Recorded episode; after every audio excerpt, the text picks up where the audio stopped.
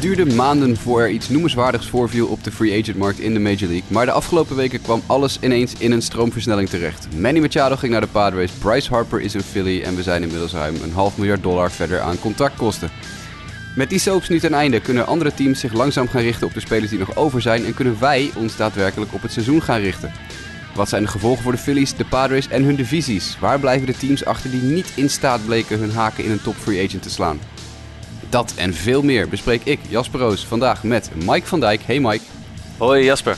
En dat bespreken wij in Sport Amerika's MLB podcast. En uh, ja, laten we gelijk beginnen Mike. Uh, Manny Machado is een Padre. Ja, uh, ik heb volgens mij in de eerste aflevering van dit jaar, toen er volgens mij een lezersvraag hierover kwam van, ik dacht Dennis Jansen, uh, gezegd dat ik dat niet heel erg waarschijnlijk achtte. Maar ja, zo zie je, you can predict baseball. En zeker niet als er 300 miljoen uh, een kant op geschoven wordt richting iemand voor, uh, voor 10 jaar. Ja, dan, uh, dan ga je nog een keer goed nadenken. En dan is San Diego toch geen verkeerde plek om honkbal te moeten spelen. Dit, is, een beetje, dit komt neer op wat ik geloof ik twee weken geleden hadden we het er in de podcast over. ja, toen zeiden we ook eigenlijk allemaal van, nou, de Padres, dat zien we toch niet zitten. En volgens mij zei ik op een gegeven moment van, ja, maar luister, als de Padres gewoon 70 miljoen meer bieden dan de rest, dan gaat hij gewoon naar de Padres. En dat is ja, eigenlijk min of meer zelfs gebeurd, want de Padres hebben zoiets gehad van, weet je, we gaan er gewoon voor. En we klappen een enorme bak geld. Je zei het al, 10 jaar, 300 miljoen dollar naar Manny Machado. Een opt-out na je seizoen 5, na 2023. Dus hij kan er ook nog tussentijds een keer onderuit. En daarmee hebben de Padres eigenlijk een ongelooflijke koe uh, geslagen, denk ik. Waar, uh, waar staan zij nu in die NL West volgens jou? Nou ja, ik denk dat zij in één keer wel... Wel ja, contention is misschien nog net dit jaar iets te vroeg. Maar het ziet er voor de komende jaren in ieder geval heel hoopvol uit. Hè? Vorig jaar ze natuurlijk al Eric Hosmer gehaald. Ze hadden al Will Myers. Daarmee heb je echt wel een leuke line-up, zeg maar, uh, die wat schade aan kan richten. Met ook nog het talent wat eraan zit te komen. Fernando Tatis uh, Jr. Ja, dan heb je toch wel uh, een, een leuke ploeg offensief.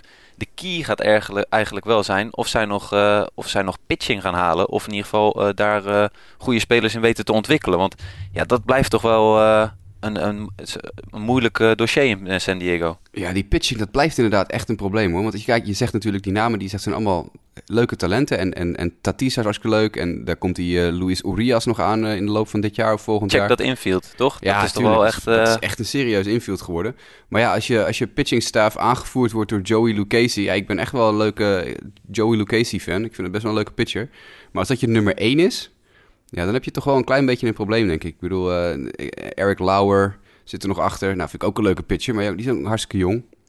En dan de rest van die rotation bestaat zo'n beetje uit namen die ik nog überhaupt nooit gezien heb. Nou ja, Robbie Erling ken ik dan nog wel. Maar wat, wat volgt daar achteraan? Eén, uh, wat is dit? Uh, meneer Nix.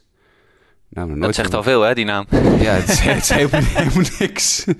ik, uh, ik, ik, kan hem niet eens, ik kan hem niet eens voor de geest halen wie het überhaupt is. En dan Mitchell en ene B. Kennedy. Nou, dit zegt me allemaal helemaal niks. Dus dit is die pitching is echt gewoon heel slecht. Gewoon nou echt ja, en kijk, San Diego met de payroll, dat hebben ze vorig jaar natuurlijk ook gedaan. Hè? Die hebben vorig jaar echt uh, op het laatste moment gedacht van... nou, we geven een paar jongens een contract van een miljoen... en uh, ga, maar, ga, ga maar ballen gooien vanaf die heuvel. Ja, dat is geen tactiek om, zeg maar, of geen strategie om, om echt mee te gaan doen voor contention. Dus daar zullen ze in mijn beleving ook echt wat in moeten investeren. Willen ze echt gaan meedoen met, met teams zoals de Dodgers... Ja, ik denk ook zeker dat dat een punt is. Ik denk wel dat op dit moment de Padres niet meer het laatste plaatsteam in de divisie zijn. Nee, dat denk ik ook niet. Ik denk, uh, hoewel ik, je weet nooit hoe zo'n race uitpakt. Uh, misschien probeer ik daarmee iets te veel een, een bepaald team in deze divisie positief te bekijken. Maar ik denk dat de Arizona Diamondbacks op dit moment, ook gezien wat we zo meteen nog gaan bespreken over andere deals, het zwaar gaan krijgen. Uh, ondanks dat het een, een, een, respectabel team is. Maar die hebben toch echt wel een jasje uitgedaan, het meest in deze divisie. Maar hoe exciting moet je zijn als je San Diego, uh, San Diego Padre fan bent op dit moment? Ik bedoel, niemand had gedacht, tenminste na afloop van vorig seizoen, dat Machado die kant op zou gaan. En nu heb je Hosmer, je hebt, je hebt Machado. Er is echt in één keer weer buzz around San Diego. hoewel gisteren maakte Manny Machado zijn debuut in een wedstrijd tegen de Giants er waren mixed reactions. Ik denk dat de San Diego fans wel uh, enthousiast waren. Maar de Giants fans lieten ook zeker horen uh, hoe zij denken over Manny Machado naar de Padres. En dat was, uh, daar, hij werd een beetje uitgejoeld. Ja, nee, ik ben ook niet, ik heb niet zo heel erg hoge hoop van de Giants dit jaar ook. Dus mocht, mocht er nog een tweede team onder San Diego eindigen, dan ben ik toch ja. wel van de Giants. Want ik, ik zie dat niet zo zitten in dat team dit jaar. Um, maar dat, dat geeft niet. Um, ik, ik denk in ieder geval, als je kijkt naar deze race, hè, het moment dat... Um, de Padres in die race springen. uh, is het eigenlijk een, een one-team race. Hè? De White Sox staan op dat moment bovenaan, hebben de beste deal op tafel liggen. Maar ja, op een gegeven moment komt dat gerucht uit dat er 175 miljoen dollar geboden zou zijn door de White Sox aan Machado. Nou, dat blijkt uh, niet waar te zijn. Daar hebben we het ook in de podcast over gehad. De agent van Machado komt zelfs naar voren en zegt: Dit is gewoon absoluut pertinent niet waar. En vervolgens krijg je dan wel het moment dat de padres zelf zeggen: van... hé, hey, als dat het inderdaad is, als er inderdaad zo weinig op tafel ligt, ja, dan, dan moeten wij ook mee gaan doen. Dan moeten wij ook gaan praten. En op dat moment springen ze erin en komen ze erachter dat, ja, zolang het getal met een 3 begint, heb je een kans. En uh, ja, dat, is geen hogere wiskunde voor nodig, toch? Dat is, dat is letterlijk wat, uh, wat uh, de, de eigenaar Ron Fowler gezegd heeft. We kwamen erachter dat het met een 3 moest beginnen. Dat hebben we gewoon gedaan. En ja, de manier hoe dat gegaan is allemaal weer niet zo heel netjes. AJ Preller, die staat er toch onbekend, de GM van de Padres. Dat is een ongelofelijke chageraar. Die, die liegt en bedriegt de boel bij elkaar. Die is al een paar keer ook door MLB stevig gestraft voor het, het ja, aanklooien met contracten en het, het liegen over uh, blessuregeschiedenissen en zo. Die hadden, die hadden een schaduwboekhouding van uh, blessures van hun spelers, zodat ze andere teams een beetje op konden lichten als het op trades aankwam. Daar zijn ze allemaal voor gestraft. Nou, ook dit is weer allemaal niet helemaal netjes gegaan. De manier hoe Preller hierover, uh, ook het, het uitlekken van die deal op die dag. Dat het in één keer in de media, dat op Twitter al stond dat die deal gesloten was. Maar dat de agent van Machado zelf nog niet in staat was geweest om bijvoorbeeld de White Sox te bellen om te zeggen: hey, hij gaat naar San Diego. Daar was de agent van Machado ook heel erg eh, boos over. Dus ook daar weer heeft Preller uh, de boel uh, een beetje lopen flessen. het blijft een ongelofelijke zak hooi wat dat betreft.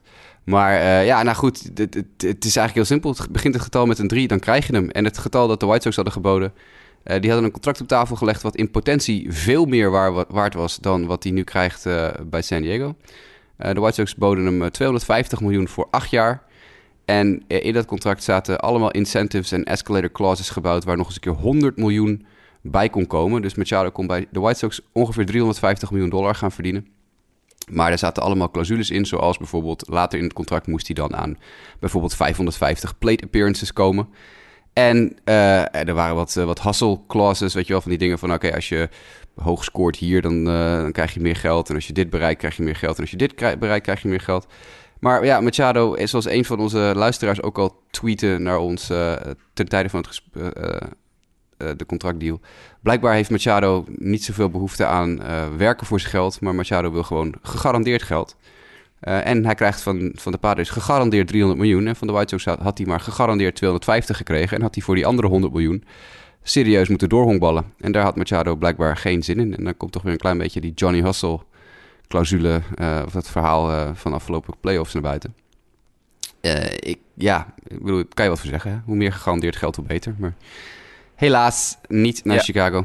Nee, ja, ik, ik moet ook wel zeggen, ehm, ja, Ken Williams van de, van de White Sox zei van, Machado, daar wilden we nog wel vol voor gaan, maar niet zolang we onze toekomst daar ook nog voor op het spel moesten zetten.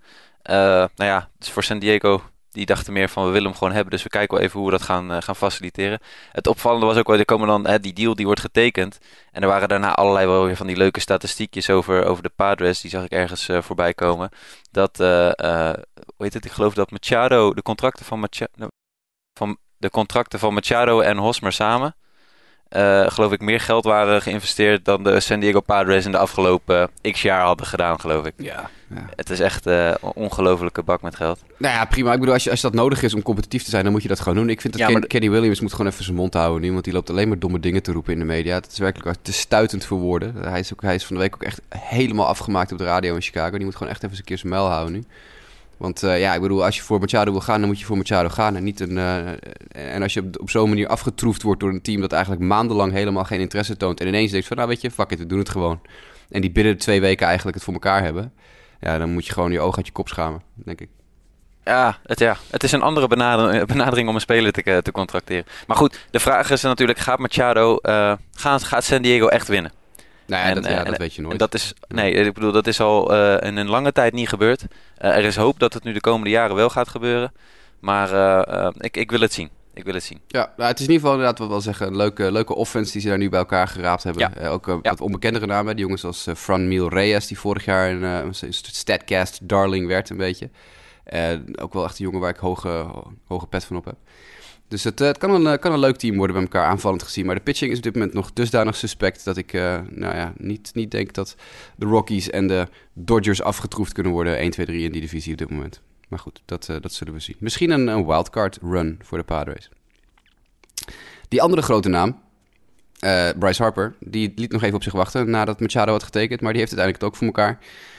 Die kreeg ook een paar echt bizarre aanbiedingen van teams. Daar zullen we het zo ook nog even over hebben. Maar hij heeft uiteindelijk toch... Het gerucht was eigenlijk de hele winter al... Philadelphia staat een beetje op nummer 1. En dat is ook wel uh, ja, gebleken. Want hij heeft een 13-jarig contract gek gekregen. Hoe lang? Hoe 13 lang? jaar. 1-3. 13 jaar. Voor 330 miljoen dollar. Wat op zich aan uh, average annual value niet het uh, grootste contract aller tijden is. Maar doe even normaal, 13 jaar. Ja, en, en uh, wat moet er... Ja, ik, ik, ik, ik kan er nog steeds... Kijk, net hadden we het over 10 jaar. Dat vind ik al uh, bizar. Maar goed, dan heb je nog soort van een opt-out na 5 jaar. dat was bij de deal van Machado. Maar dit is gewoon 13 jaar straight up. No jokes. En dan ik, ja, nee, ik, ik, ik, ik, ik prijs Bryce Harper voor het feit dat hij graag bij één franchise wil blijven. Dat vind ik echt mooi. Uh, maar 13 jaar, dat ga je als club toch niet aan? Full no trade clause. Volledige no trade clausule. Hij kan niet weg. Ook al willen ze van hem af, zolang hij niet oké okay zegt, zit hij in Philly. Dus hij krijgt 13 jaar voor 330 miljoen dollar met volledige no trade clausule. Ja, dat is echt, dit is echt bizar. Echt ja. bizar. Ik bedoel, hele goede honkballen hoor. Maar nou, dit, dit is echt bizar. Hij krijgt in 2019 10 miljoen dollar aan salaris. En tekent een tekenbonus, of krijgt een tekenbonus van 20 miljoen dollar. Dat is ook weer heel uh, leuk. In twee stukjes krijgt hij die, 1 juni en 1 november. En dan uh, krijgt hij van 2020 tot 2028 26 miljoen per jaar. En van 2029 tot 2031 22 miljoen per jaar. En dan is hij 39 tegen de tijd dat die deal voorbij is. En ik denk, als we één ding hebben gezien de laatste paar jaar, is dat uh, dit soort honkballers, hè, honkballers waar heel veel... Uh, Harper swingt natuurlijk uit zijn schoenen, zit heel veel power in die swing. Uh, rent toch regelmatig ook tegen de muur in het outfield op, als hij weer eens achter een bal aan zit.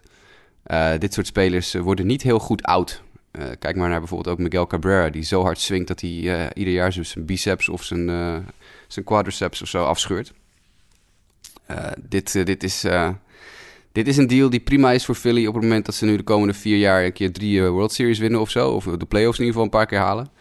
Maar dit gaat, een, dit gaat een heel verschrikkelijke laatste vijf jaar, vijf, zes jaar van die deal worden hoor. Dit gaat echt een heel verschrikkelijke deal worden voor ze. Maar goed. Ja, precies. Nee, maar precies wat je zegt. En uh, kijk, ik denk dat Philadelphia gewoon één ding wilde. We willen Bryce Harper in zijn goede jaren in Philadelphia. En we hebben zeker de komende jaren een window of opportunity om iets te winnen. Dus ik denk dat ze vanuit die mindset dachten van oké, we willen hem gewoon halen.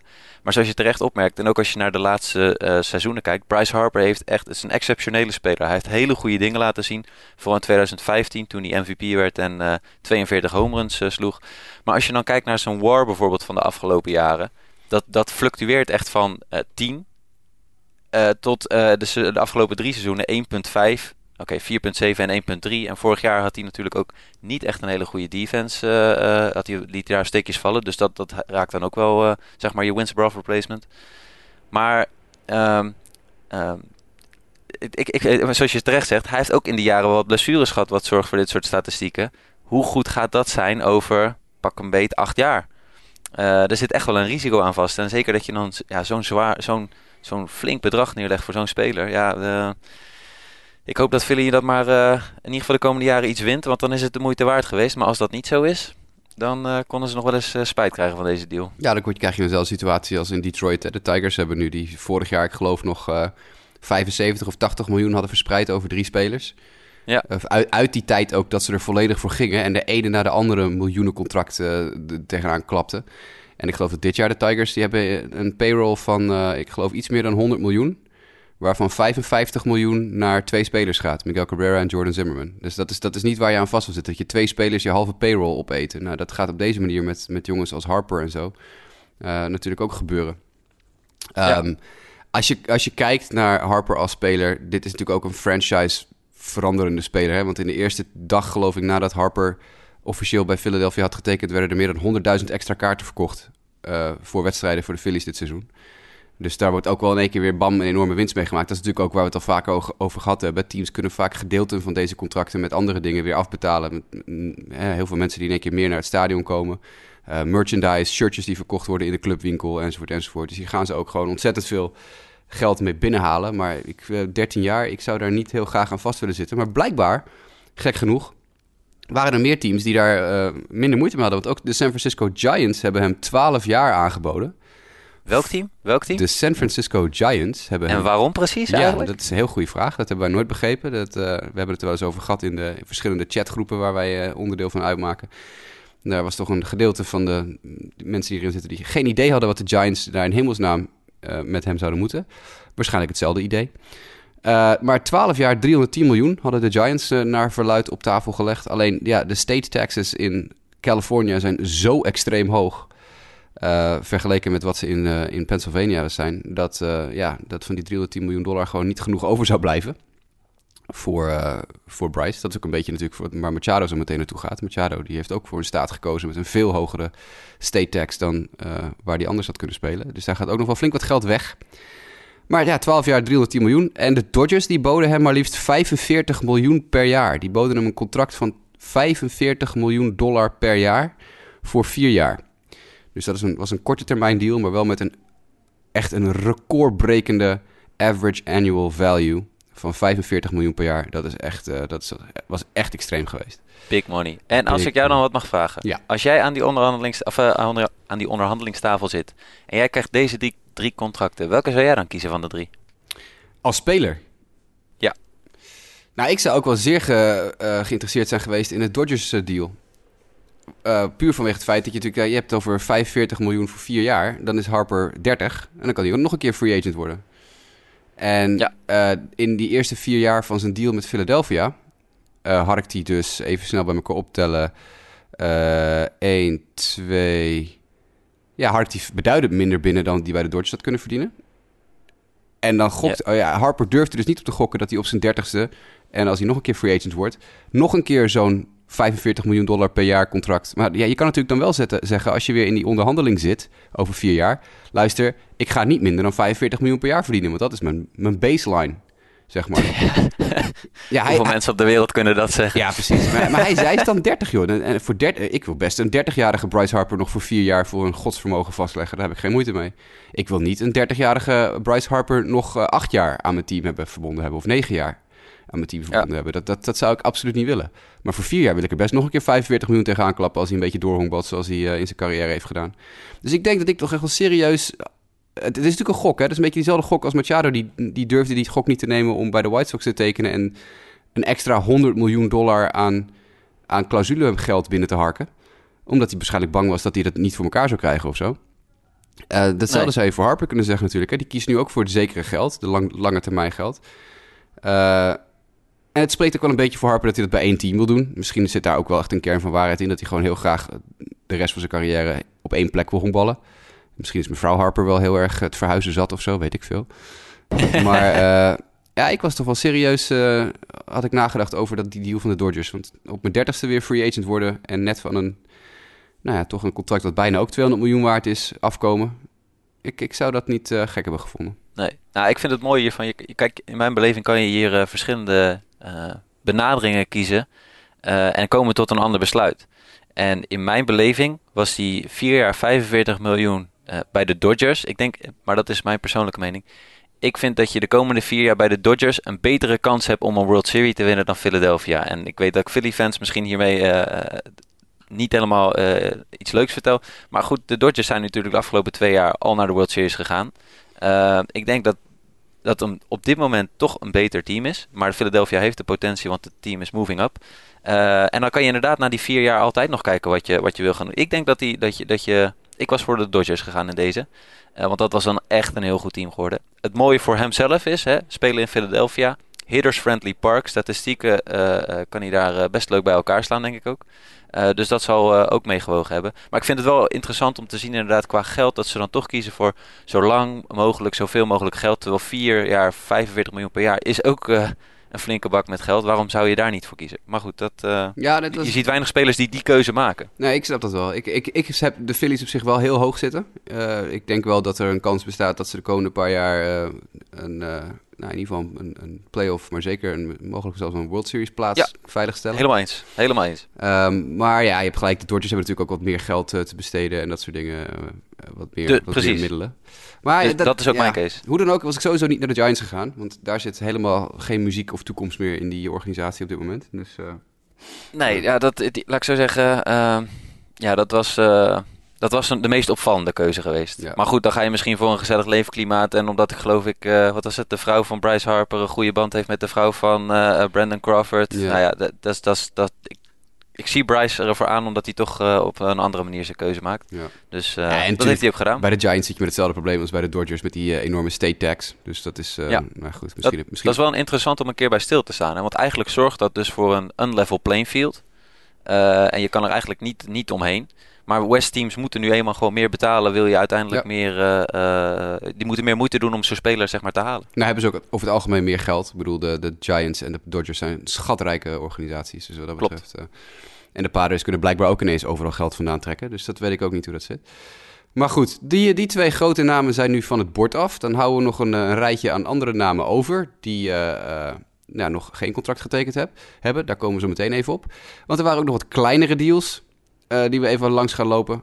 Namen die we toch de laatste paar jaren... Wat, ja, die, die een onderdeel hebben uitgemaakt van onze leefwereld, denk ik. Matt Wieters, catcher Matt Wieters, gaat naar de St. Louis Cardinals... en die vullen daarmee het plekje, denk ik, achter uh, Jari Molina op. Uh, wat vinden we van deze deal? Ja, ik ben persoonlijk altijd wel fan geweest van Weeders, maar vooral in zijn tijd dat hij bij de Orioles speelde.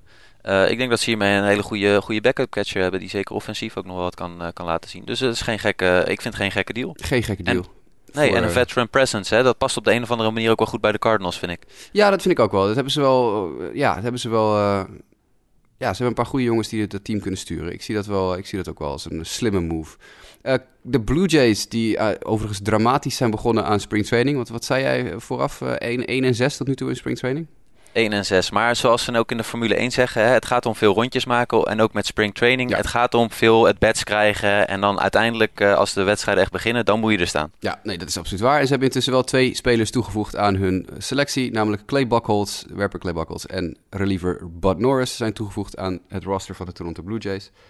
Ik vind vooral de Buckholz uh, signing best wel een lekker under radar, lekker under the radar slim, uh, slim, slim dealtje. Ik, ik zie dat nog wel. Nou, een beetje, beetje slimme, een beetje slimme pitching coach kan er nog wel wat van maken, denk ik. Dat, uh, dat zou ja, leuk zijn.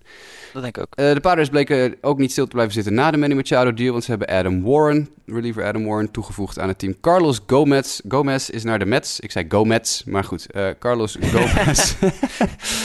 je, je, je, bent on de bandwagon voor deze deal? Ik, ik zit nog een beetje met de 86 Mets, die Sander en ik van de week in de podcast hebben besproken in mijn hoofd. met Get Metsmerized en zo, dat soort waardeloze woordgrappen. Dus ja, Carlos Gomez naar de Mets. Hij, hij, had, uh, hij is gedebuteerd bij de Mets hè, op, uh, op MLB-niveau. En er was een filmpje online gekomen dat hij uh, zijn oude handschoen waarmee hij gedebuteerd was, zei... It's time to get back alive. Ja, grappig. ja, nou, ja. Het, is, het is wel een van de leukste spelers, denk ik. Het was dat een beetje een eikel, maar de laatste paar jaar, ook in interviews, als je hem een paar keer goed, goed luistert, is het eigenlijk gewoon een hele leuke gast. Die het gewoon ontzettend leuk vindt om nog te kunnen honkballen. En het feit dat deze jongen weer een kans heeft om op het hoogste niveau uh, te opereren, is denk ik een. Uh, ja, dat moeten we toejuichen. Want dat soort typetjes hebben we te weinig. Zeker nadat ik natuurlijk met Sander vorige week in de Baseball History podcast de 86 Mets heb doorgenomen. Wat een ongelooflijk team aan karikaturen en uh, idioten dat was. Dat is toch eigenlijk jammer dat we dat in deze tijd niet meer hebben. Dus jongens als Carlos Gomez moet je dan juist hebben. Uh, Yasiel Puig, die van de week ook weer bezig was. Had je dat gezien met Cespedes, Cespedes Family Barbecue? Ik had het gemist. de de barbecue jongens hadden iets gezegd over op, uh, op MLB Cut 4 Twitter account of zo over, uh, over koffie. Dat, uh, weet ik veel, Starbucks, lekkerste koffie, bla bla bla. En toen had Puig gereageerd met: Jullie zijn helemaal gek geworden. Cubaanse koffie is het lekkerste en ik stuur jullie wel wat op. En drie dagen later werd er een enorme doos vol met Cubaanse koffie op het hoofdkantoor van MLB.com bezorgd voor, voor die twee jongens van Cespedes Family Barbecue. Met een handgeschreven briefje van Puig aan die jongens gericht van hier, dit is pas lekkere koffie. dus dat, dat vind ik dan wel weer, ik vind dat wel mooie types. Ja, ik vind ja. dat mooie types. Dus dat soort jongens moeten we eigenlijk wat meer hebben weer, van die, van die jongens die gewoon lekker, uh, lekker gekke dingen doen. Gomez is er daar wel eentje van. Um, Henley Ramirez uh, gaat ook een poging wagen de Major League te bereiken. Dat gaat hij doen bij de Cleveland Indians. Gaat hij dat team halen, denk je? Uh, ja, ik, ik las deze deal en toen dacht ik alleen maar... Hier zit Tito Francona zo dik achter. oh ja, natuurlijk. Die link nog naar, uh, ja. naar Boston. Dus, ja. dus ik denk dat hij gewoon een, een eerlijke kans krijgt. En ja, als hij, uh, als hij wat van zijn oude, oude niveau laat zien, ja, waarom niet? Ik, ik zie het wel gebeuren. Ja, ik heb een hard hoofd en ik denk dat Henley, Henley op is. Maar goed, misschien als, als veteraan bench bat of zo, iets in die geest. Ja, dat, ja precies. Als, als, als veteraan 25ste man of zo. Dat, dat zou nog kunnen. Um, nou goed, en dan hebben we de, kleinere deals gehad. We hebben ook natuurlijk nog een gigantische andere extension. Dit zijn allemaal free agent deals die we tot nu toe besproken hebben. Maar terwijl Manny Machado en Bryce Harper grote free agent deals ontvingen... Uh, werd Nolan Arenado e ook eventjes een stuk rijker. Want de derde honkman van de Colorado Rockies heeft ook een verlenging getekend. En hij blijft dus bij Colorado. Dat is uh, opvallend dat dat een jaar voor zijn free agency gebeurt. Want het was nu al, heel veel teams waren nu al bezig met... oh, Machado van de markt. Nou, dan volgend jaar maar Nolan Arenado. Dat gaat dus niet gebeuren. Want acht jaar, 260 miljoen dollar... met een opt-out na het derde jaar... gaat Nolan Arenado in Colorado blijven. Tja, ongelofelijke bedragen ook weer. Maar ik moet zeggen, van de drie deals die we besproken hebben... de drie grote deals... Uh, vind ik dit misschien toch wel de lekkerste, zeg maar, op de een of andere manier. Dat ik denk, ja, hier kan Colorado echt mee vooruit. En uh, uh, Arenado heb je gewoon tot nu toe echt een hele goede speler aan. Hij is natuurlijk wel twee jaar ouder op zich dan Bryce Harper en Manny Machado. Maar ik vond het wel een goede deal voor Colorado. Ja, ik ook. Ik denk dat het heel verstandig is om zo'n jongen binnen de deur te houden. Hè. Dat is de face of the franchise, wat jarenlang natuurlijk Todd Helton is geweest in Colorado. Ja. Is, is nu Nolan Arenado al een paar jaar echt de speler in die, in die organisatie, de speler bij die club. Uh, de ambassadeur van Rockies baseball, denk ik. En ik denk dat je die, als je die binnen kan houden met een, op een, met een deal die ze nu gesloten hebben, dat het een hele acceptabele uh, deal is voor zijn capaciteiten, 8 jaar 260. Uh, is een beetje hetzelfde als wat Machado aangeboden werd door de White Sox natuurlijk, maar dan nog met die extra clausules. ik denk dat dat een hele goede deal is. Arenado is natuurlijk een jaar ouder dan die andere jongens. Hij wordt geloof ik 28 in april, zeg ik uit mijn hoofd. Ja, dat zou goed kunnen. Hij is nu 27. Ja, vorig jaar was 27. Ja, ja. volgens mij klopt dat. Dus ja. dat, uh, die kan nog tot zijn, uh, nou pak een beetje uh, 36e door in Colorado. Nou, dat is, dat is goed te doen. Ik denk, dat ik dat, denk ook niet dat hij op de free agent markt een betere deal had kunnen ik denk krijgen. ik denk dat toch dat veel mensen bang zijn voor het Colorado effect. En dat hij, dat hij daarmee goed doet om, om gewoon daar te verlengen. En daar is ook best wat voor te zeggen, want zijn splits zijn best wel groot home and away. Hij is nog steeds, away is hij nog steeds heel erg goed, maar het is wel minder dan thuis. Dus het is, ja. er is nog steeds wat voor te zeggen. Ik denk dat het een hele slimme deal is voor allebei. Ik denk dat Arenado heel gelukkig is. Ik denk dat de Rockies... Ja, die hebben gewoon die hebben gedaan wat ze moesten doen. Iedereen had het idee van dat, dat gaan de Rockies nooit doen. Die dikke contractverlenging met hem, met hem regelen. Hebben ze wel gedaan. Vind ik heel slim. En ja, daarmee brengt natuurlijk het totale bedrag van... Even kijken, als je die drie contracten bij elkaar optelt... Manny, Bryce en Nolan Arenado... Dan zit je op 890 miljoen dollar.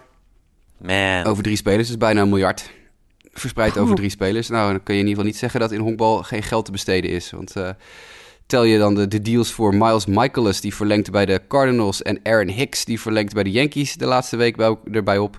En dan zit je op 1 miljard keiharde Amerikaanse dollars... die verspreid zijn over vijf spelers. Want Miles Michaelis tekende voor vier jaar en 68 miljoen bij, bij de Cardinals... En Aaron Hicks voor 7 jaar en 70 miljoen. Ik denk dat we toch allebei deze deals even kort onder de loep moeten leggen, want het zijn stevige contractverlengingen.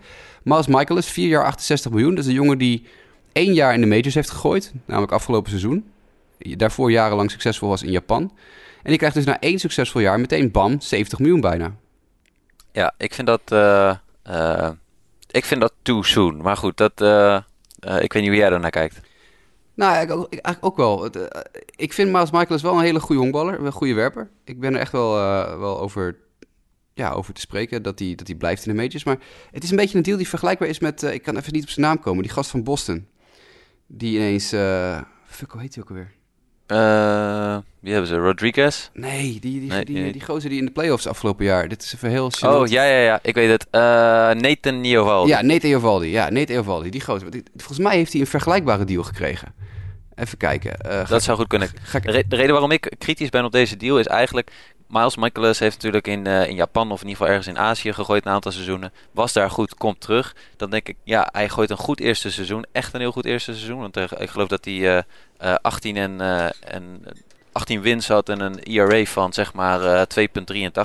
Dus hij heeft echt bewezen dat hij een goede pitcher is afgelopen jaar. Ik ben benieuwd hoe zo'n pitcher het ook in zijn tweede jaar doet. En, en vandaar dat ik het nogal vroeg vind om hem nu gelijk zo'n zo'n flink contract aan te bieden. Nou ja, het is een, een beetje hetzelfde gevoel wat ik bij hem heb. Wat ik inderdaad bij Eovaldi had. Ik kon even niet op zijn naam komen, maar het contract dus zat blijkbaar nog goed in mijn hoofd. Want het is exact hetzelfde contract. Hè? Eovaldi heeft vier jaar 67,5 miljoen gekregen. En Michaelis krijgt vier jaar 68 miljoen. Dus hij krijgt een half miljoentje meer. Voor dezelfde periode. En ik vond het ook met die Eovaldi deal, hebben we het volgens mij over gehad, dat het eigenlijk heel, voor hem heel prettig is geweest dat hij één supergoed seizoen heeft gehad. Of eigenlijk in Eovaldi's geval een hele goede playoffs. Hele waardevolle ja. playoffs. En uh, nu krijgt Michaelis dus hetzelfde, min of meer, 4 jaar 68 miljoen. Wat eigenlijk een beetje dus ja, aantoont, dit is de markt voor pitchers die een jaar of zo'n beetje, wat is het, een jaar ongeveer stand kunnen houden in de majors. Uh, ondanks dat er best wel veel vraagtekens zijn. Want Eovaldi heeft veel blessures gehad. Je weet nooit of hij niet weer geblesseerd raakt. Michaelis is een jongen die wel natuurlijk een heel goed eerste jaar had. Maar je moet ook maar afvragen in een tweede jaar inderdaad... gaat de league niet doorhebben wat hij, wat hij gooit? En gaan ze zich niet aanpassen? En worden de scouting reports op hem niet beter? En dat soort dingen. Dus dat is... Ik, ik, ja, ik weet niet hoor. Ik, ik, Nee, nee, blijkbaar is dat ook de, de, de wijze hoe de markt op dit moment opereert. Als je een goede pitcher hebt, uh, dan moet je hem nu uh, eigenlijk een, een, contractverlenging aanbieden, want anders uh, worden ze onbetaalbaar. Ja. Nee, dat is denk ik dat Mogelijk, mogelijk. Er, in ieder geval. Aaron Hicks, 7 jaar 70, vond jij opvallend, zei je? Ja, ik, ik had de extension in ieder geval gezien. Je had hem ook in de outline gezet. En toen dacht ik van, nou, ik geloof wel Aaron Hicks extension. Dat zal wel voor een paar jaar zijn. Op zich, ik vind het een goede speler. Dus er, daar vallen de Yankees geen bouw aan. Toen zag ik dat het voor zeven jaar was. Toen dacht ik wel van, nou ja, of je nou vrolijk wordt van nog zeven jaar Aaron Hicks. Dat weet ik ook nou weer niet. Maar het is voor een, een, een, een, tussen aanhalingstekens, kleine 70 miljoen. Dus het is niet een enorm contract. En Aaron Hicks heeft wel gewoon afgelopen seizoen goed gespeeld. Uh, dus uh, ja, ik denk ja, geen hele slechte deal. ja, ja, prima speler. Toch? Ja, ja, ik, nee, ik, ja. ben er, ik word er niet super enthousiast van. Ik vond het opvallend dat Aaron Boone rondom die, die trade, of die, die contractverlenging naar buiten kwam en zei: hey, ja, dit is eigenlijk gewoon een hele belangrijke speler in ons team. Terwijl als je natuurlijk een team hebt met Aaron Judge en Giancarlo Stanton, Didi Gregorius, uh, nou, noem ze maar op, Miguel Andujar, Gary Sanchez, dat je dan Aaron Hicks naar voren duwt als heel belangrijke speler in ons team. Vind ik, vind ik opvallend. Dat is, dan is hij blijkbaar dusdanig goed onder de radar gebleven voor ons als fans. In ieder geval als casual fans. Ik ben natuurlijk geen Yankee-fan, dus ik volg ze waarschijnlijk iets minder fanatiek dan een aantal andere teams en divisies. Maar ja, blijkbaar is hij voor de Yankees heel belangrijk. En dan is 7 jaar 70 miljoen. Ja, goed, het is 7 jaar, prima. Maar het is ook maar 10 miljoen per jaar. Ja, Nee, precies. Dus dat, dat is op zich niet eens zo'n heel, uh, heel gek bedrag. Ik bedoel, het is niet eentje dat je dan denkt van... God, mijn payroll zit helemaal vast. Nee. Nee, ik had hem waarschijnlijk liever vier jaar voor 50 miljoen aangeboden of zo. Maar oké, okay, dat is een ander ja. punt. Ja, maar goed, dit is wel een speler die je nog kan verplaatsen, zeg maar. Ja, zeker, je, zeker je, met dat je... contract. Ja, ja. ja, absoluut. Geen probleem. Uh, dat waren de deals. De deals en de, dus de verlengingen en de, de free agent contracten die uitgedeeld zijn in de laatste twee weken. De belangrijkste in ieder geval, want ja, al die andere obscure namen gaan we even lekker niet uh, nalopen. Maar we hebben nog een paar interessante dingen over. Want free agency is nu dus echt eigenlijk een beetje op gang. En de grote spelers beginnen steeds meer van de markt af te gaan. Maar er zijn er nog een paar over. En wat doen we nu eigenlijk verder met jongens als Dallas Keuchel, Craig Kimbrell, Gio Gonzalez en Adam Jones? Wat gaan die überhaupt nog kunnen uh, voor elkaar boksen in dit uh, offseason? Dallas Keuchel, is er, is er, wat is er aan de hand met zijn markt? Ja, uh, die is er niet, zeg maar. Uh, de, de, geruchten, er zijn niet heel veel geruchten rondom, uh, rondom zijn, uh, zijn mogelijke toekomstige bestemming. ik ben benieuwd of, want inmiddels, kijk, we zitten begin maart. We hebben nog een goede drie, vier weken, zeg maar, voordat opening day er is. Maar je wil als pitcher op een gegeven moment wel ja, je, je uithoudingsvermogen, zeg maar, op peil brengen. En, en echt weer op MLB-niveau gaan gooien. Hoe meer wedstrijden je mist nu, hoe later je zeg maar, kan aansluiten op het MLB-roster, is mijn, is mijn beleving. Uh, er zijn geruchten dat de Braves enige druk voelen na het tekenen van Bryce Harper door Philadelphia.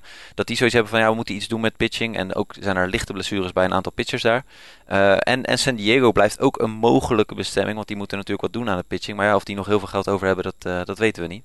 Ehm, dus ja, ik, ik weet niet. Het is een beetje, de, de, de, als je vraagt uh, hoe staat het met de markt van Dallas Keuchel, dan hoor ik uh, krekeltjes. Ja, heel opvallend. Uh, de Braves hebben inmiddels weer zichzelf min of meer teruggetrokken, want ze denken dat de blessures bij Fultonevich en Gaussman niet dusdanig zorgwekkend zijn dat ze nu meteen een nieuwe werper moeten aanschaffen. Maar ja, Keuchel natuurlijk tussen aanstekens pas 21, 31, sorry. Ja. Um, geen geen pitcher die past natuurlijk in ja, wat we tegenwoordig eigenlijk als het de standaard werper zien. Hè? Hoge snelheid, hoge spin rate. Hè? Er moet een, altijd een hoge, hoge spin rate aan pitches zitten tegenwoordig. Dat heb je bij jongens als Lance McCullers. Die zijn die revolutie begonnen in die spin rate. Uh, en dat is hij natuurlijk niet. Hij gooit niet hard. En zijn ballen hebben een lage spin rate. Uh, hij heeft een beetje een, een, beetje een sinkerball pitcher. Maar ja, ik denk dat, dat, toch, dat teams daar bang voor zijn. Dat teams denken van dit is niet wat wij... Uh, ja, wat we, wat, we hebben, wat we nodig hebben in deze periode van superhoge spinrate en hardgooiende werpers. En wat kost het? Hè? Want ik kijk, uh, een belangrijke uh, meetmoment voor, voor Keigel was eigenlijk de deal die Patrick Corbin kon, tekende in, in Washington. Zes jaar 140 miljoen. Ja, dat is niet helemaal een vergelijkbare pitcher, maar dat is wel eentje aan wie hij zich zeg maar lijkt te willen gaan meten in de, in de markt. Ja. En is er nog een team dat zo'n deal neer wil leggen? Nou, tot nu toe nog niet. Het gaat hem ook niet lukken. Ik uh, zou veel liever Corbin hebben dan Keikel. Corbin namelijk wel hoge snelheid in zijn pitch, hoge spin rate, enorm hoge spin rate. Dus die, ja. die past veel meer in ja, de, de, de, de, de vorm van pitchers van tegenwoordig. Ja. Greg Kimbrell die heeft al inmiddels gedreigd dat hij, uh, als hij zijn zin niet krijgt, dat hij gewoon een jaar niet gaat honkballen. Lijkt me heel dom. Ja, uh, veel plezier.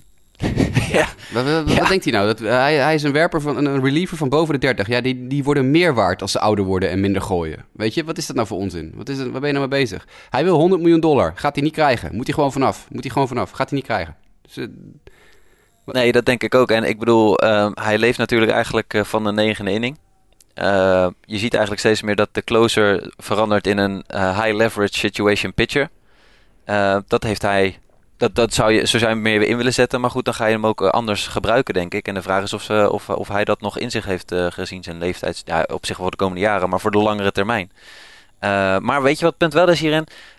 Op, vroeg of laat worden zeker teams in contention wel nerveus. En hebben ze zekerheid nodig. En dan zijn ze gek genoeg dat ze zo'n deal gaan bieden. Uh, dus ik denk dat het, ik, ik begrijp op zich, als reliever vind ik altijd dat je wat langer kan wachten met tekenen dan, uh, dan als een starter of een positiespeler. Ja, dat is misschien wel. Maar hij, hij moet gewoon, als hij, als hij een jaar niet mee gaat doen, dan is, hij, dan is het einde verhaal, man. Dat, dat gaat houdt toch op, man. Dat schiet toch nergens op. Dat is, dat is American voetbalgedoe, waar ze gewoon een jaar ja. lang niet meedoen. Dat moet je hier bij Hommel niet doen. Ja. Uh, de Nationals schijnen geïnteresseerd te zijn op dit moment. Die schijnen om de tafel te zitten met Craig Kimbrell. Dus nou ja, goed, wie weet. En dan heb je nog ja, Gio Gonzalez en Adam Jones ik denk dat Gio nog wel uh, voor een eenjarige deal heel veel uh, nuttigs kan brengen bij een team dat even een veteraan nodig heeft in de rotation. Uh, ja. Ik denk aan een, een, Detroit Tigers of zo, of een, een, dergelijk team dat eigenlijk nergens heen gaat. maar wel een pitcher nodig heeft nog. Want hij, ja. hij hoeft niet veel te kosten, toch? Ik denk wat, een miljoentje of 8, 10, misschien 12 voor een jaar. Ja, precies, precies. En dus ook, ook daarvoor geldt, er zijn ongetwijfeld wel weer teams die, weet je, nu ga je in spring training zien dat sommige uh, rotations eigenlijk niet genoeg pitching hebben. En dan komt hij er echt wel met een dealtje bij. Ja, en dan gaat hij net als vorig jaar, ik weet niet meer wie dat was, maar een paar van die werpers die uh, in spring, laat in spring training tekenden en dan in april eerst nog een paar weken in AAA gaan lopen gooien en dan uiteindelijk uh, de rest van het seizoen in de major staan. En voor de trade deadline naar een contention team gestraight ja, worden. dat is inderdaad, nou, maar dat is wel hoe het de laatste paar jaar gaat natuurlijk. Adam ja. Jones, dat, ja, dat wordt een beetje een pijnlijke kwestie ook onderhand, hè? ja, wat, wat, wat denk jij dat er met Jones gaat gebeuren?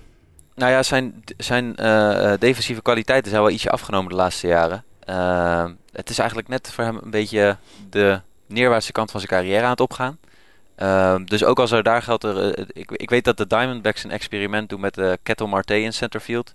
Een naam die wel eens voorbij is gekomen door een of andere uh, beatwriter is van is Adam Jones niet een fit als dat niet een, een niet goed lijkt te gaan. Ja. Dus ik, ik denk dat hij het van zo'n deal moet hebben. En ik denk niet dat hij heel veel meerjarig een heel groot meerjarig contract gaat tekenen. Nee, er gaat een gerucht dat teams niet zo zitten te springen op Adam Jones vanwege het feit dat hij geweigerd heeft een trade uh, van de Orioles uh, te ondergaan afgelopen jaar. Waarmee hij eigenlijk aantoonde dat hij niet wilde spelen voor een contender of zo. Dus dat er schijnt. Er is een gerucht dat teams niet zo gelukkig zijn met, uh, met die gang van zaken. Maar goed, dat, wat daarvan waar is, weet ik natuurlijk ook niet.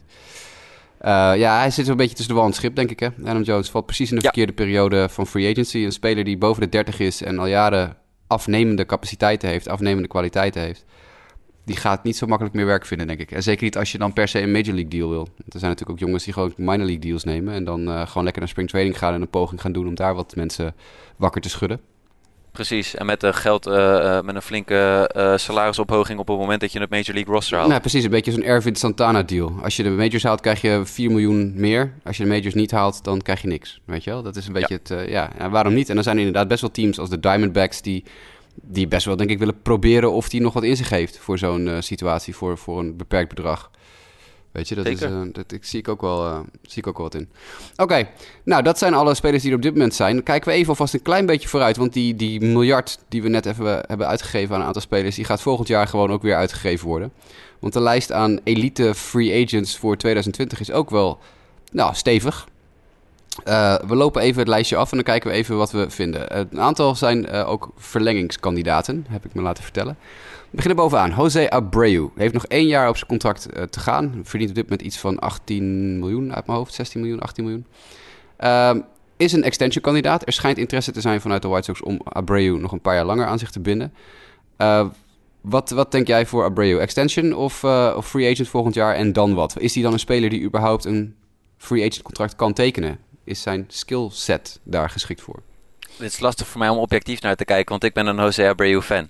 Uh, ik ben benieuwd of jij denkt dat deze uh, positie, de positie van de White Sox over deze speler is veranderd nadat de Manny Machado deal niet door is gegaan. Want daarmee is er nog steeds best wel wat geld beschikbaar om deze speler te verlengen. Ja, ik denk wel dat ze hem verlengen. Ja, ik denk zeker nadat het, uh, ja, de, de, de ruzie die ze eigenlijk nu hebben in Chicago met de fans. Want de fans zijn massaal over de club heen gevallen en echt furieus. Ze zijn, ze zijn echt, echt furieus. Er zijn heel veel mensen die hun uh, seizoenkaart hebben opgezegd of die kaart hebben teruggegeven voor wedstrijden. En die, het is echt, uh, ja, de White Sox fans zijn ontzettend loyaal, maar deze shit met Machado heeft ze ontzettend pissed off gemaakt. Dus als je nu je, je, je fanbase een beetje wil lijmen, probeer je nu Abreu voor twee of drie jaar langer aan je club te binden. Want nu... En dat zou niet gek zijn, toch? Ik bedoel, het is een, nee. uh, prima speler. Ja, had een beetje een moeilijk jaar afgelopen jaar, een paar blessuretjes, dus dat moet je wel in je achterhoofd houden. Maar ja, in, in free agency gaat hij misschien niet de hoofdprijs winnen. Want hè, het is een eerste honkman, slugger van boven de 30. Nou ja, goed, die, over het algemeen gaan die niet heel veel uh, binnenharken meer. Nou ja, het interessante vind ik wel, maar dat is vooruitlopen op de zaak. Hè. Als de CBA gaat wijzigen en we krijgen een DH ook in de National League, dan wordt er wel voor dit soort hitters een groot deel nieuwe markt gecreëerd. Ja, dat is zeker waar. Maar goed, dat, die, die nieuwe CBA die komt er pas als uh, Abreu al free agent zou zijn aan het eind van dit jaar. Ja. Dus dat, daar heeft hij op dit moment kan hij daar niet van profiteren. Ik, uh, als de White Sox slim zijn, uh, dan verlengen ze hem voor twee of drie jaar. Dat, uh, dat zou ik absoluut doen. Maar goed, dat ben ik. Zander Bogarts. Onze koninkrijksgenoot Zander Bogarts. die schijnt voor de hoofdprijs te willen gaan. Maar er wordt toch ook met de Boston Red Sox gepraat over een extension. Wat, wat vind jij van de situatie Zander Bogarts? ik denk dat de Red Sox graag deze speler willen behouden. hij laat enorm veel potentie zien. En ik denk dat hij ook daar op een goede plek zit. En binnen een franchise die gewoon echt meedoet om de prijzen. Dus als hij daarvoor wil gaan, dat hij uh, uh, goed doet daar aan te blijven. Maar geloof dat hij niet de enige is die een nieuw contract daar nodig heeft, of wel? Nee, dat is een beetje het probleem. Hè? Dat is met Bogarts, die natuurlijk uh, ja, een belangrijke speler is en een heel goede honkballer is. Bovengemiddeld goede honkballer in, in de Major League. Maar als je in hetzelfde offseason ook Chris Sale moet verlengen en een, een, jaar daarna moet je Mookie Betts verlengen, dan ja, wordt het toch wel problematisch, denk ik, met je payroll. Want die jongens die gaan ook binnenharken. Dus het, als Bogarts... In welk, van, ja? in welk van de twee zou jij je geld steken? Welke van de drie? Bogarts, Bets of Sale? Sorry, welke van de drie? Bets. Ja, ja, ja. oké. Okay. Nou, daar denk ja, ik niet, hoef niet eens over na te denken. En daarna? Uh, Sale. Ondanks enige blessures ja. en pitcher wear en tear. Ik bedoel, ja. ja. dat vind ik een interessante met, uh, met Chris Sale. Ik denk dat je met Bogarts net even wat meer Ja, maar Bogarts is vervangbaarder. Hebt. Bogarts is veel vervangbaarder. De productie die Bogarts doet, die kan je... Daar komt vast wel een keer of een nieuwe korte stop uit de minors... of je kan hem ergens anders vandaan trekken die vergelijkbare productie doet. Er zijn maar vijf pitchers in de Major League... die vergelijkbare productie als Chris Sale kunnen brengen. Ja, zeker waar. Zeker waar. Als het er al vijf zijn. Want dat roep ik nu even heel erg uit mijn hoofd. Maar dat, Sale is wat dat betreft gewoon veel waardevoller. En dan moet je inderdaad die gok maar nemen dat hij fit blijft. Hij heeft afgelopen seizoen wat, uh, wat pijntjes gehad. Maar goed, dat was voor het eerst in zijn carrière. Uh, dus ik bedoel, uh, ja, nee, Sale is wat dat betreft belangrijker voor je team dan, dan Bogarts. Hoe lullig dat ook klinkt misschien voor Bogarts, want het is wel gewoon echt een goede honkballer. Maar ja, weet je, Bets is de absolute nummer één. Die moet, je, die moet je aan je binden voor de rest van zijn leven. En dat gaat je een vermogen kosten op deze manier. En dat, uh, dan moet je daarna gaan kijken of je met Sale iets kan doen. Maar ja, ja het, het, voordeel wat Sale heeft is dat hij een jaar eerder dan Bets free agent wordt. Dus die, Ik zie, ik zie Sale wel verlengen bij de Red Sox. Ik eh, denk dat hij wel dusdanig populair is geworden. De komst naar, naar de Red Sox natuurlijk. In het tweede jaar dat hij daar zit, heeft hij de World Series gewonnen. Is hij heel belangrijk geweest voor het team. Dus jawel, ik zie dat wel gebeuren. Bo In, in, in, in beds heb je niet alleen een honkbalkampioen, maar tegenwoordig ook een bowlingkampioen. ik heb het gezien, ja. Fantastisch, ja. Supermooi. Ja, het is gewoon een- Ja. ook wel een hele goede gast. Doet nooit, wat, doet nooit gekke dingen. Eh, is gewoon een hele prima face of your franchise. Dus je- je- bets moet, moeten ze sowieso binnenhalen. En als ze dit jaar geen verlenging met hem kunnen onderhandelen, dan moeten ze dat volgend jaar doen. Want eh, als hij naar free agency gaat, dan wordt het ineens een heel ander verhaal. Ehm, Madison Bumgarner bij de San Francisco Giants. eh, is een trade-kandidaat in dit seizoen, zou ik zeggen. Als hij een beetje redelijk uit de startblokken komt, dan zouden de Giants denk ik slim aan doen om hem te verkopen. Want die gaat denk ik geen dikke deal krijgen als die eh, free agent wordt. Ja, ja. Het is wel Bumgarner. Ja, hij is wel veel geblesseerd geweest de laatste paar jaar. En hij is sinds, Precies. sinds de schouderblessure met, die, met dat motorongeluk... is hij totaal niet meer zichzelf. Nee, dus dat, de de komende seizoen wordt heel belangrijk voor hem wat dat denk ik betreft. ook, ja. ja. Tegelijkertijd, hij is wel een ontzettende fan-favorite in, de eh, bij, in San Francisco. Ja, maar ja, goed, dat is, eh, was eh, Sale ook bij de, bij in Chicago. Soms moet je, moet je een speler laten gaan voor de greater good van je organisatie. Ja. Dat is, dat is Nee, eigenlijk dat heel simpel. Ik, ik geloof niet meer zo in Madison Bumgarner. Ik denk dat hij aan het einde van zijn Latijn is. Mede natuurlijk ook door dit, dat ongeluk van een paar jaar geleden. Want daarna is het een keer echt eh, heel, heel sterk bergafwaarts gegaan met hem. Eh, ik, eh, ik zie hem ook geen dikke deal krijgen hoor. En ik, eh, als hij ver- verkocht wordt, dan eh, hebben de Giants daar nog wat meer lol van, denk ik, dan wanneer ze hem houden. Ja. Nick Castellanos, Nicholas Castellanos van de Tigers. Interessant verhaal. Ik schreef van de week 30 in 30 van de Detroit Tigers. En toen kwam die ook even uitgebreid langs. En toevallig zat ik in een andere eh, groep met wat Amerikaanse vrienden... waar we het uitgebreid ook over Nick Castellanos gehad hebben. Om wat voor reden dan ook. En, en wat was hun perspectief? eh Nou, hun? Dat is een groep met een, eh, met een aantal eh, White Sox fans erin ook. En die wilden heel erg graag Nick Castellanos gaan kopen van de Tigers. Voor, ik geloof dat een van die gozer zei Blake Rutherford. Dat is een top 10 prospect van de White Sox. En toen begon ik heel hard te schreeuwen. Want ten eerste vind ik Blake Rutherford, ben ik gewoon een fan van. Dat vind ik echt een fantastische honkballer. Zeker als prospect. Niet, niet te vroeg laten gaan. En Nick Castellanos is eigenlijk een beetje een, ja, rare speler. Vorig jaar helft van het seizoen fantastisch geslagen. Tweede helft van het seizoen een dweil. Eh, slechtste outfielder statistisch gezien in de Major League. Afgelopen seizoen. Letterlijk de slechtste. Eh, en die wil, daar wil je dan een top 10 prospect voor naar Detroit gaan sturen. Naar een divisierivaal. Nou, dat zie ik niet zo zitten. Ik, eh, ik heb niet zo'n hoge pet op van Nick, Nick Castellanos. Ik weet niet hoe jij, hoe jij tegen deze man aankijkt. Maar ik ben niet zo'n fan.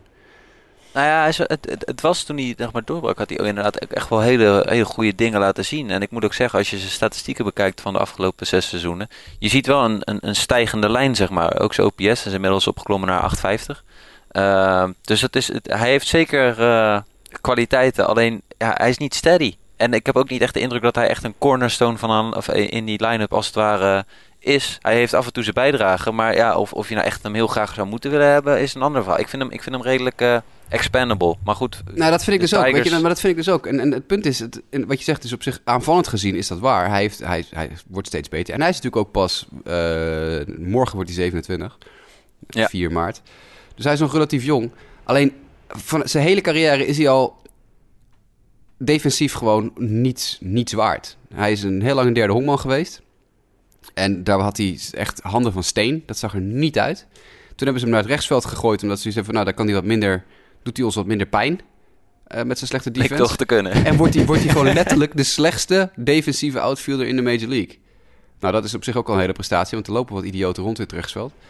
Eh, dus ja, weet je, dan wordt, het, dan wordt hij op zijn 27e een DH. Ja, nee, sorry hoor. Daar ga ik geen, eh, daar ga ik geen geld naar gooien. Dat, dat schiet niet op. Zeker niet als je ziet hoe slecht hij afgelopen eh, tweede helft van het seizoen gespeeld heeft. Is echt, echt heel slecht. Dus nee, ik, ik zie het niet. Ik denk geen extension. Eh, ik denk het ook niet. Hoewel er wel wat geruchten zijn dat hij misschien een heel teamvriendelijke deal had. Hij had van de week eh, op Twitter stond een van de journalisten had met hem gepraat eh, over hoe hij over Detroit dacht. En hij was wel heel positief. En hij zegt: als ik hier langer zou kunnen blijven, dan zou ik, er niet uit, zou ik dat niet uit de weg gaan. Dus misschien als hij een teamvriendelijk dealtje wil tekenen, dan wel. Maar ik zou het, als ik de Tigers was, zou ik hem zou ik hopen op een goede eerste helft van het seizoen en hem shoppen als een malle. Maar goed. Garrett Cole. Om maar eventjes bij de topspelers te blijven. Garrett Cole. Free, Ja. free agent na dit jaar. Wat, eh, wat gaat er met Garrett Cole gebeuren? Die gaat een hele dikke, dikke, dikke vette deal tekenen. ik denk het ook wel, ja. Misschien zelfs wel bij de Astros. Ik zie de Astros er wel voor aan, Ja. want die hebben hem tenslotte uit het slop getrokken. Want hij had toen een paar mindere jaren in Pittsburgh. En toen hebben de Astros hem goedkoop gehaald. En hem twee dingen laten veranderen in zijn gooibeweging. En bam, ineens is Garrett Cole de Garrett Cole die we de laatste twee seizoenen gezien hebben. Ja, en ik ben hier echt ontzettend biased in, want ik ben een ontzettende Garrett Cole fan. Eh, want ik vind dat hij ontzettend veel talent heeft en dat heel erg heeft laten zien ook bij de Astros. Het is wel een hele interessante periode, want ik zie een naam hier eh, verder nog op het lijstje staan die eh, we gaan bespreken. Maar als je nu de GM bent van de Astros, je hebt net Dallas Keuchel laten gaan zeg maar, naar free agency. En na het komend seizoen lopen de deals af van Garrett Cole en Justin Verlander. Ja. Dan is er toch wel de vraag van, oké, hoe wil jij je pitching lange termijn vorm gaan geven? En welk van deze drie spelers wil je daarin eigenlijk, eh, als je ze niet alle drie kan houden, eh, eh, hoe wil je ze dan, eh, wie wil je dan echt heel graag wel houden? En ik denk dat Garrett Cole meer toekomst heeft dan de andere jongens. Nou, dat denk ik ook wel. En, en het feit dat je nog dat je als organisatie zoveel in hem geïnvesteerd hebt en daadwerkelijk verantwoordelijk bent voor het, ja, de, de wederopstanding van Garrett Cole, ik denk dat je daar toch ook wel wat nou, trots op mag zijn.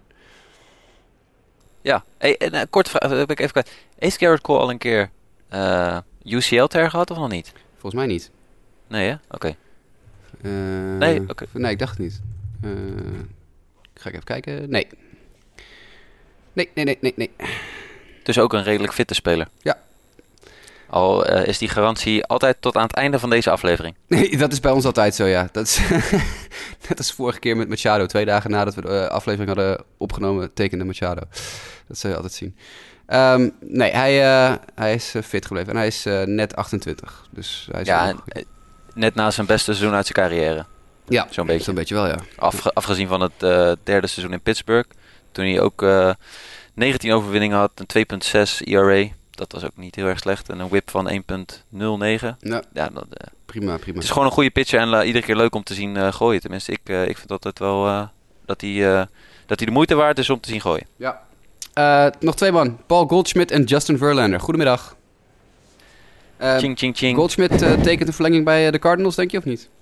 Ik, ik zie hem er wel voor aan. Als, eh, als het eenmaal klikt met die organisatie, dan uh, Goldsmith is wel iemand die graag volgens mij een soort stabiliteit heeft. En ik, ik vind de Cardinals heel goed bij hem passen als franchise. Uh, de Cardinals hebben ook aangegeven dat ze uh, daarvoor willen gaan om hem te gaan verlengen. Het is niet de Cardinals stijl om iemand voor één jaar te halen. Uh, dus die willen wel gaan kijken hoe ze hem kunnen verlengen.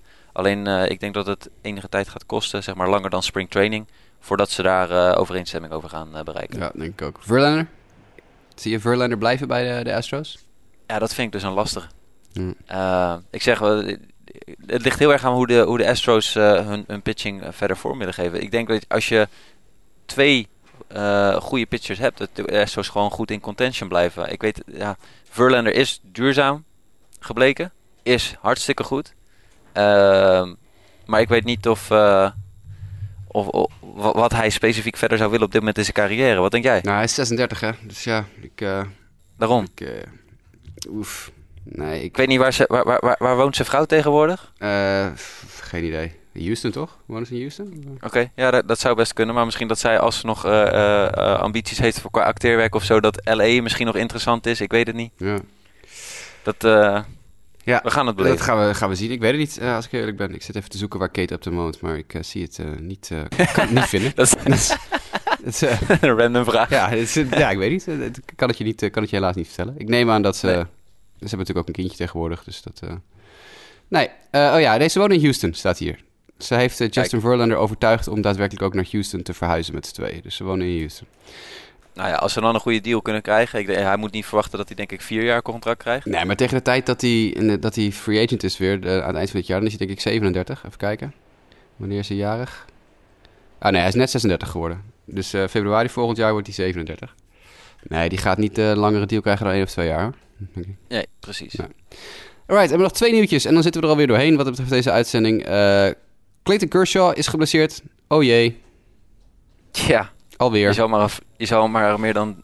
Nou, dit is dus het, waarom je altijd op moet letten met het tekenen van grote contracten en veel geld, maar tegelijkertijd goede spelers wil halen. En die deze eisen stellen. Clayton Kershaw heeft last van zijn schouder tijdens spring training. Ja, verrassend. Nou, dat... We keep an eye on the situation. Ja, het wordt weer een heel vervelend jaar voor Clayton Kershaw, denk ik. Dat, dat uh, denk ik het ook. wordt weer zo'n jaar van dat hij van de ene naar de andere pijntje gaat. En dat het... Nee, gaat hem niet worden. Fantasy tip, fantasy tip. Mis, mislopen, Clayton Kershaw. Want ik, uh, ik ga er ook absoluut niet achteraan. Dat, uh, nee, dat ga ik niet mijn team omheen bouwen.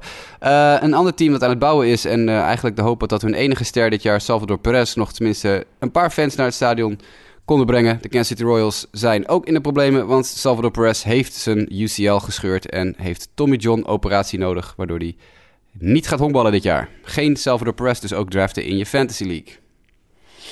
Denk ik. Ja. Want anders heb je een lege plek op je, op je ding.